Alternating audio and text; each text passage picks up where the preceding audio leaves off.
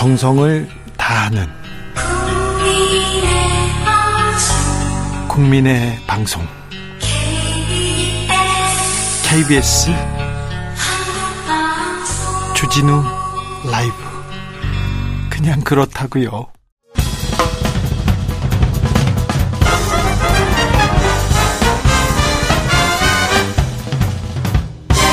훅 인터뷰 훅 인터뷰 이어갑니다. 윤석열 대통령 동남아 순방을 전후로 대통령실과 MBC 간의 갈등 커지고 있습니다. MBC가 악의적이다. 대통령이 언론 길들이기 한다. 주장 팽팽하게 맞서고 있는데요.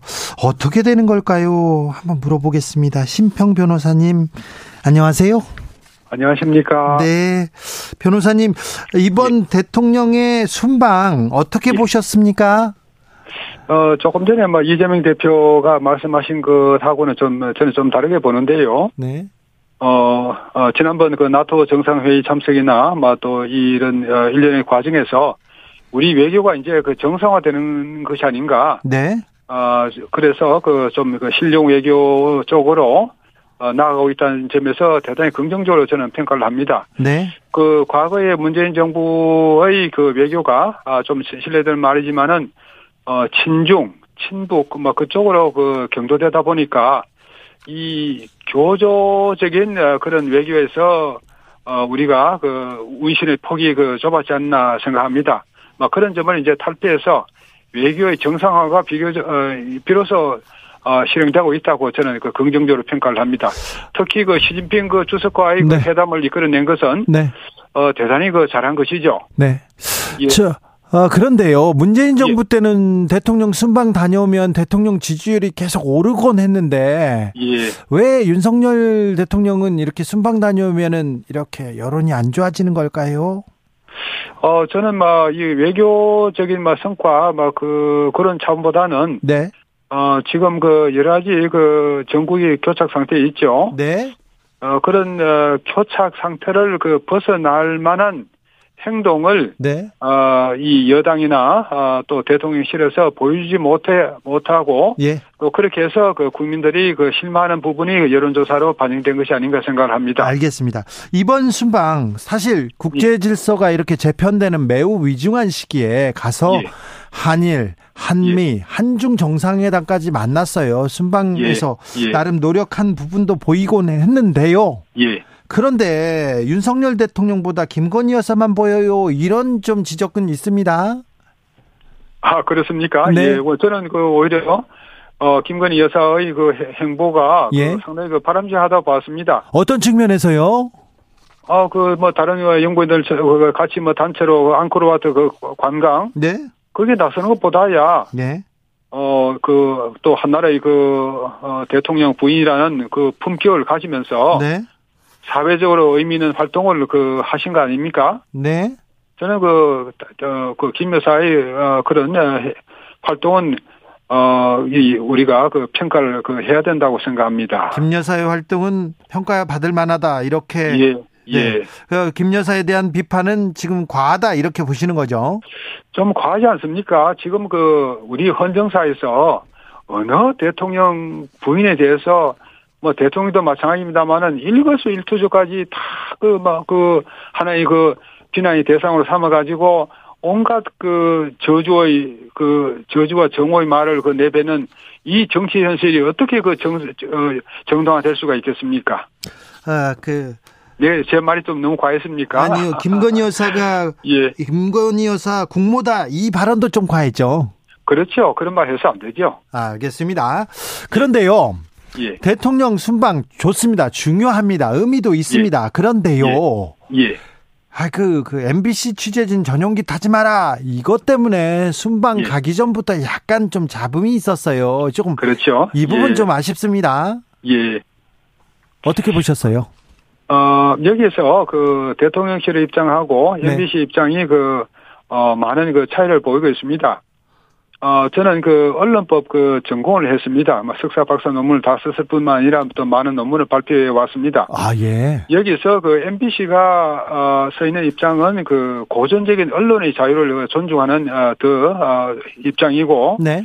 대통령실의 입장은 그 현대적인 의미에서 언론의 사회적 책임을 그 강조하는 어, 그런 입장이 있다고 우리가 그 대체로 분류를 할 수가 있습니다. 네. 두 가지 다그뭐 이그 어, 정당성을 갖고 있습니다만은 그러나 현대적인 의미에서 어떤 그 MBC가 주장하는 그 언론사의 보도 취재의 자유보다는 아 국민 일반의 그 언론 자유를 보다 중시하는 어 현대적 그 언론 자유의 그 경향에서 볼 때 어 MBC가 아그 가지고 있는 입장이 꼭 이것이 절대적인 것이다. 언론의 자유가 이렇게 무시돼서 않는다. 이렇게 그 너무 강조하는 것은 조금 그 이 언론 법학의 그 어, 조류하고는 조금 어긋나는 것입니다.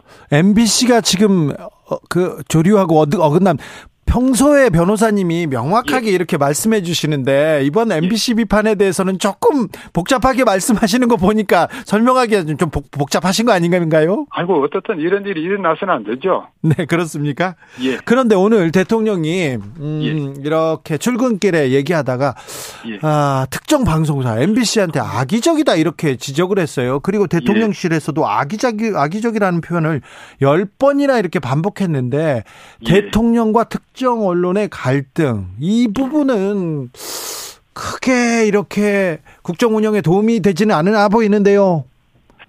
예, 그러니까 그 제가 드린 말씀은 그 네. MBC가 고전적인 언론의 자유에 입각해서 언론사의 그 보도 취재의 자유를 그 너무 네. 세우지 마시고 어 지난번에 그 어, MBC가 그 행한 그어 그, 그, 뭐, 그. 바이든 날리면. 모이나. 네. 아, 또는 저, 그, 뭐, 그, TV, 뭐죠?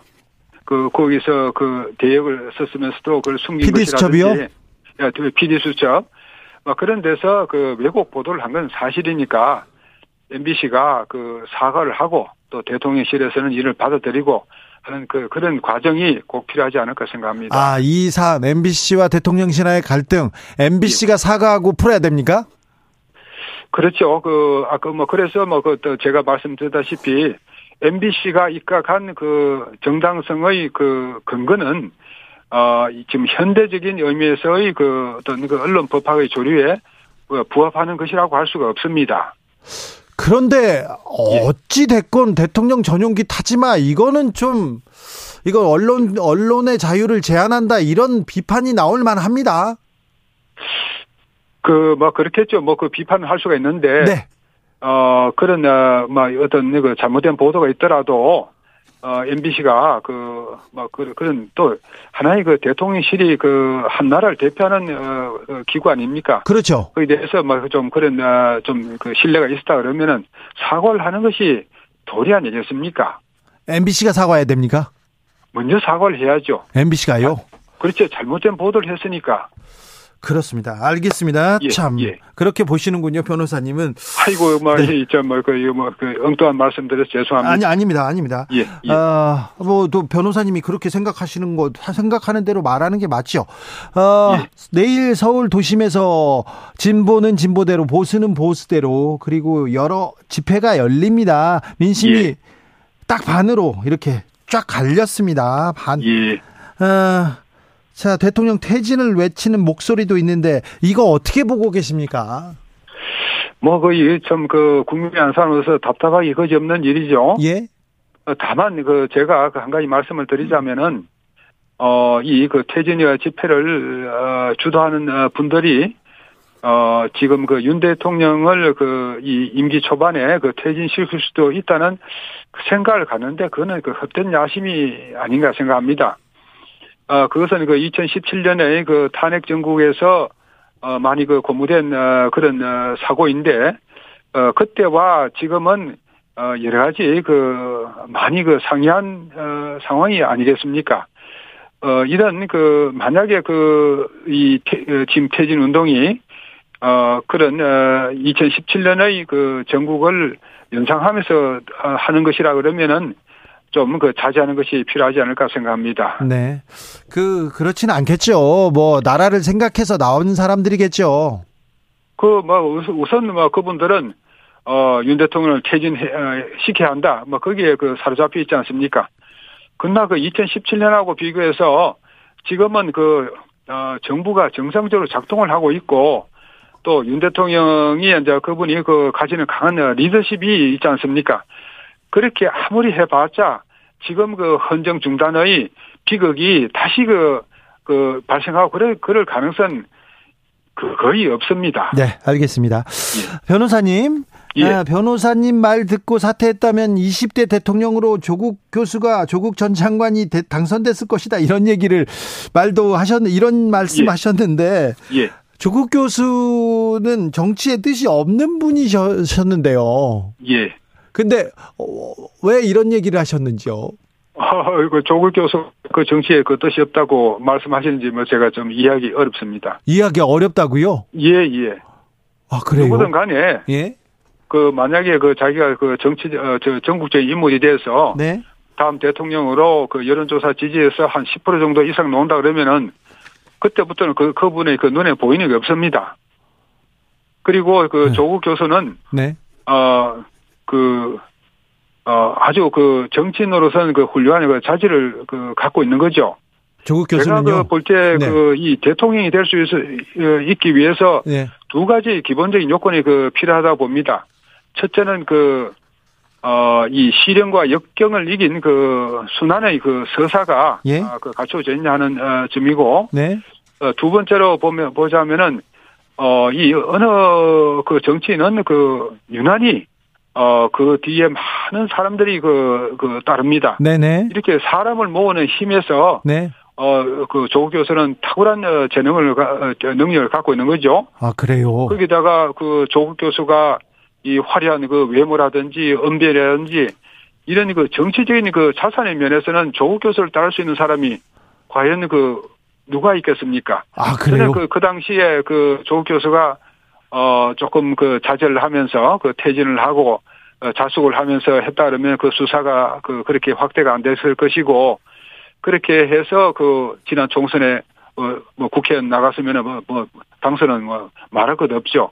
그렇게 해서 그 대선까지 바로 직행해서 지금 뭐 20대 대통령은 어, 조국 교수가 됐을 것이라고 보는 겁니다. 이거는 이제 제, 제가 조국 교수의 정치적인 입장을 그 동조하는 것이 아니고 저하고는 네. 그 많은 어, 어, 상반되는 점이 있습니다만은 네. 조국 교수가 가지는 그 훌륭한 정치인으로서의 그 자질, 능력 네. 뭐 이런 것은 그 우리가 그 어, 평가를 할 수 있지 않을까 합니다. 알겠습니다. 그러니까 조국 예. 교수를 좋은 정치의 제목으로 보시는군요. 그 변호사님은. 그 그렇죠. 예, 그만한 사람이 그 잘 없죠. 잘 없는 것이 아니고 우리 어 해방 후에 지금까지 그 정치인 중에서 어이그 어, 우리가 정치적 입장을 떠나서 생각한다 네. 그러면 조국 교수만한 분이 그 거의 없었죠. 그러면 이제 민주당 차기 대선은 조국과 이재명의 싸움입니까? 저는 그 이재명 당대표의 이, 이 이제 우는 다 있다고 봅니다. 그 이재명 시대는 그 저물고 있고 아, 아, 그 네. 공, 공백을 누가 메울 것이냐. 네. 막 그런 점에서 그 한번 생각해 봐야 되지 않을까. 알겠습니다. 예. 이건 심평 변호사님 생각인데요. 어, 예. 다음번에 모셔서 얘기 듣겠습니다. 아, 아, 예. 건강하시고 말씀 감사합니다. 네, 네, 수고하셨습니다. 네, 심평 변호사 말씀 나눴습니다.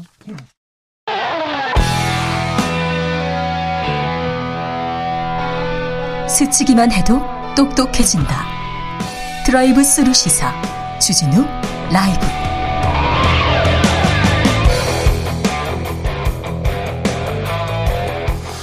훅 인터뷰 이어가겠습니다. 빈손 외교를 넘어서 미국과 일본의 대중 압박 공세 전략에 편승하는 자충수를 뒀다. 이렇게 아, 윤 대통령의 순방 외교를 야당에서는 비판하고 있습니다.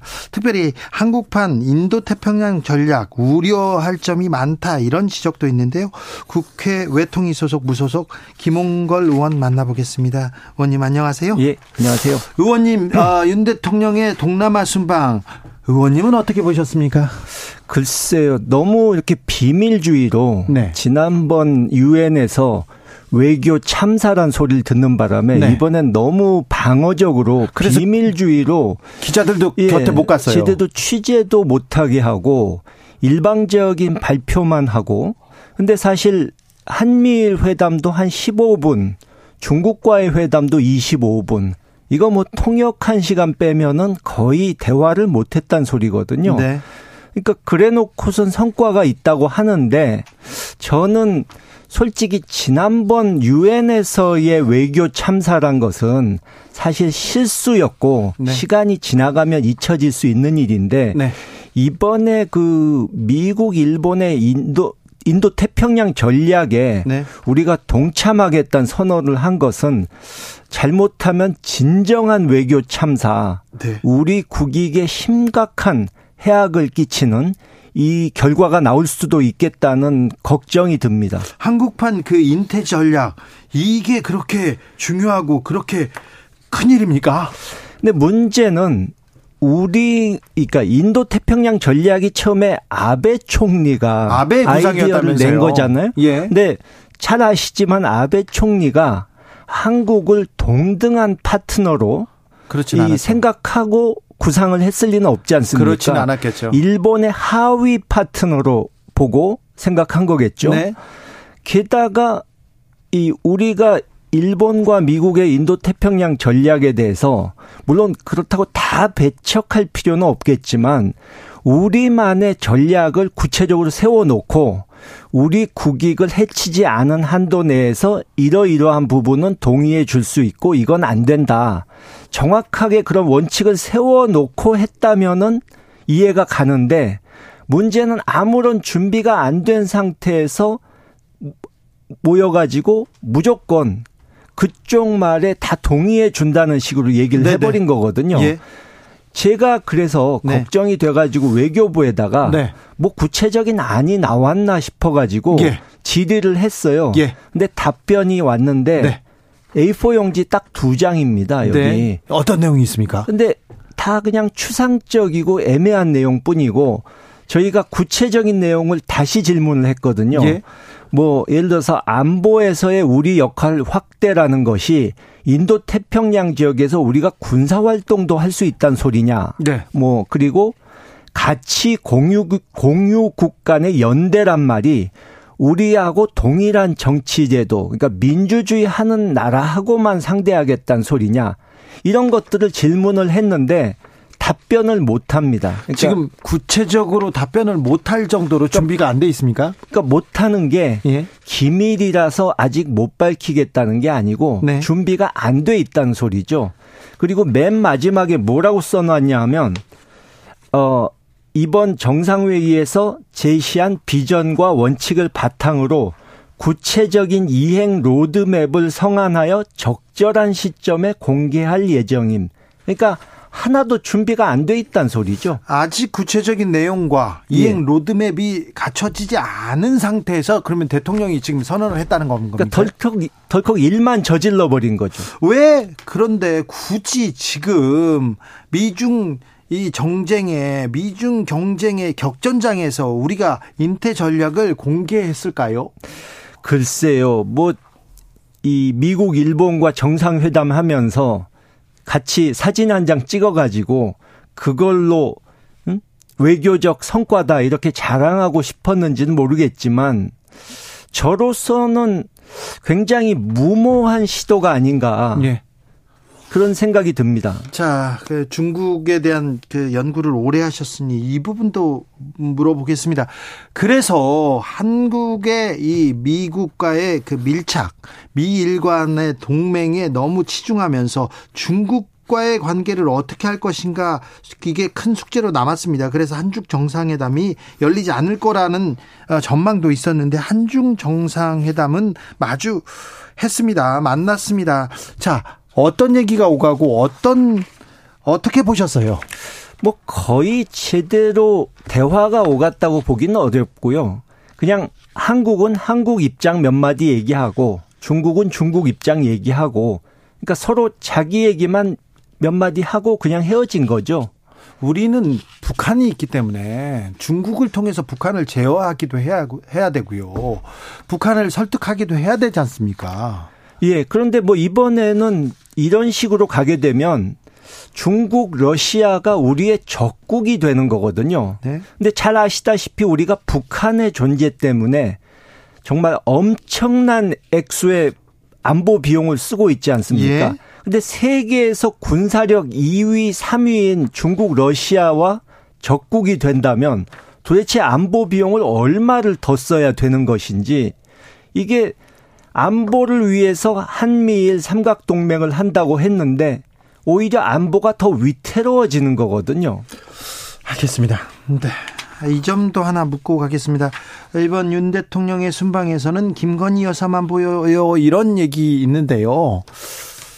아, 이호 여사가, 예. 이호 여사가 그 대통령의 순방길에 아, 고민하던 지점이 있었을 것 같은데 아, 그 지점에서 보면 이 김건희 여사의 행보 어떻게 보십니까? 글쎄요. 저는 뭐 영부인이 뭘 했든 간에 그것은 사실 사소하고 지엽적인 문제이기 때문에 그걸 가지고 저는 크게 시비하고 싶지는 않습니다. 네. 왜냐하면 거기서 좀 실수가 있거나 잘못이 있다 해도 지금 먼저 말씀드린 것처럼 이 한국의 외교 정책을 근본적으로 바꿔버리는 네. 그런 결정을 함부로 해서 국익에 큰 해를 끼치는 이런 문제와는 비교가 안 되거든요, 비중이. 아, 아, 예. 저는 뭐 그런 문제 가지고 길게 떠들 가치가 없다고 생각합니다. 그러면 인도 태평양 아, 지역 관련된 인태 전략, 한국의 인태 전략 이 부분에 대해서 좀 집중하고 우리가 고민해야 예. 된다. 그렇게 보고 갈까요?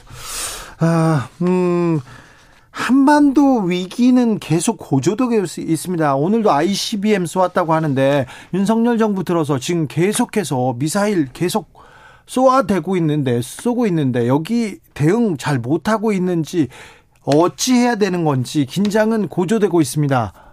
그 북한이 이 한미일이 자기네들을 압박하니까 네. 이제 북한도 쉽게 물러서지 않는다. 네. 자기들도 얼마든지 반격할 능력이 있다. 이거를 과시하고 싶어 하는 것 같고요. 네. ICBM 쏘는 것은 이 군사 전문가들 견해는 화성 17형 신형 ICBM을 제대로 실험을 해본 적이 없기 때문에 그걸 이 실험을 완성을 하기 위해서 네. 그러니까 완벽하게 테스트를 해보기 위해서 쏘는 것 같다. 이런 견해가 많더라고요. 네. 핵실험은요. 핵실험을 임박했다는 얘기가 지금 1년째 나오고 있는데 이 핵실험을 하지 않는 이유는 뭘까요? 사실 핵실험은 이미 6차례 하면서 할 만큼 성능 테스트를 했기 때문에 한 번 더 하는 게 크게 그 기술적으로는 의미가 없습니다. 아, 그래서 미사일만 예. 쏘아대고 있군요. 제가 지난달에도 가능성이 높지 않단 말을 했었는데 네. 뭐 정치적인 효과를 노린다면 모를까? 예. 기술적으로는 꼭 해야 될 이유는 없는 거죠, 지금. 네. 알겠습니다. 네. 어, 빈살만 사우디아라비아 왕세자 어, 어제 방한했습니다. 다 빈살만 얘기만 하고 있는데요. 혹시 만난 적은 있으신지요? 아, 저는 없습니다. 그래요? 네. 사우디나 중동 국가에 가서 예. 왕세자들, 왕족들 많이 보셨지 않습니까? 예, 예. 이번 빈살만의 방안 어떻게 보고 계신지. 그러니까 우리, 어, 우리 언론에서는 그리고 우리 경제계는 부푼 꿈에 지금. 전두 가지 각도에서 말씀드리고 싶은데요. 네. 하나는 윤석열 정부에서 가치 외교 이런 걸 강조하면서 예. 민주주의, 인권의 가치를 가진 나라들과 연대한다. 네. 이런 얘기를 강조하는데 그게 얼마나 허망한 얘기인지 네. 잘 보여주는 예라고 할 수 있습니다. 네, 사우디 사우디아라비아가 예. 이 절대 왕정 국가 아닙니까? 예, 예. 또 여성 인권만 놓고 따지면 중국, 북한만도 못하죠. 근데 예. 이렇게 잘 대접해 주는 거는 네. 우리가 실리를 그렇죠. 얻어야 되기 때문 아닙니까? 네, 네. 근데 어떤 나라는 인권 민주주의 때문에 상대 안 하고 어떤 나라는 저렇게 잘 대접해 주고 이렇게 하면 이중잣대 아닙니까? 네. 국제사회에서 그런 소리 하면 어떻게 존중을 받겠습니까? 그리고 저는 우리 언론이 막 엄청난 호재가 온, 것, 온 것처럼 호들갑 떠는 것도 아유, 빈살만 찬양하고 난리 났어요. 문제가 있다고 보, 는데요 네? 이게 그동안에 사우디하고 예? 여러 가지 MOU 맺었던 기업들이 실제로 계약까지 성사가 안 된 경우도 많고요. 네. 또 중간에 뭐 예를 들어서 원유 가격이 떨어져서 사우디 쪽 사정이 나빠지면 대금을 제대로 못 받고 네. 오히려 이 참여한 우리 기업한테 네. 이거 안 되겠으니까 당신네들이 투자 좀 해라 네. 해가지고 코각교에서 억지로 우리 돈을 내놔야 되는 상황이 벌어질 수도 있기 때문에 물론 잘 되길 바라지만 너무 지금 장밋빛 환상만 얘기하는 것은 맞지 않다고 생각합니다. 네. 아무튼 사우디에서 뭐 미래가 있고 뭐 우리 경제가 사우디를 잡고 뭐 크게 어, 번성할 거라고 얘기하는 것 같은데 아직 너무 김치국을 빨리 그러니까 사우디가 네. 한국을 위해서 지금 그 프로젝트를 진행하는 건 아니거든요. 네, 알겠습니다. 네. 마지막으로 이거 물어봐도 되는지. 네. 김은혜 대통령실 홍보수석이 재산을 축소 신고한 의혹으로 경찰에서 조사를 받았는데요. 불송치 결정을 내렸습니다. 재산 15억 축소 신고했는데 이거 액수가 작다 이렇게 불송치한다 얘기했는데 이 부분 어떻게 보셨어요? 그뭐 이, 이 윤석열 정부의 공정과 상식은 네. 내 편, 네. 내 사람에게는 적용이 안 되는 걸로 이미 뭐 다 국민들이 알고 있지 않습니까? 네. 아무튼 이건 15억이 15억이 축소 신고했는데 네. 이게 뭐 액수가 작아서 불송치한다. 이거는 좀 뭐 받아들이기 좀 쉽지 않을 것 같은데 국민들은 뭐 한두 번 그런 건 아니니까요. 아, 그래요? 네. 그래도 할 말이 있으실 것 같은데. 여기까지 할까요? 예. 네. 어, 김홍걸 의원과 말씀 나눴습니다. 감사합니다. 예, 수고하셨습니다. 교통정보센터 다녀오겠습니다. 이승미 씨.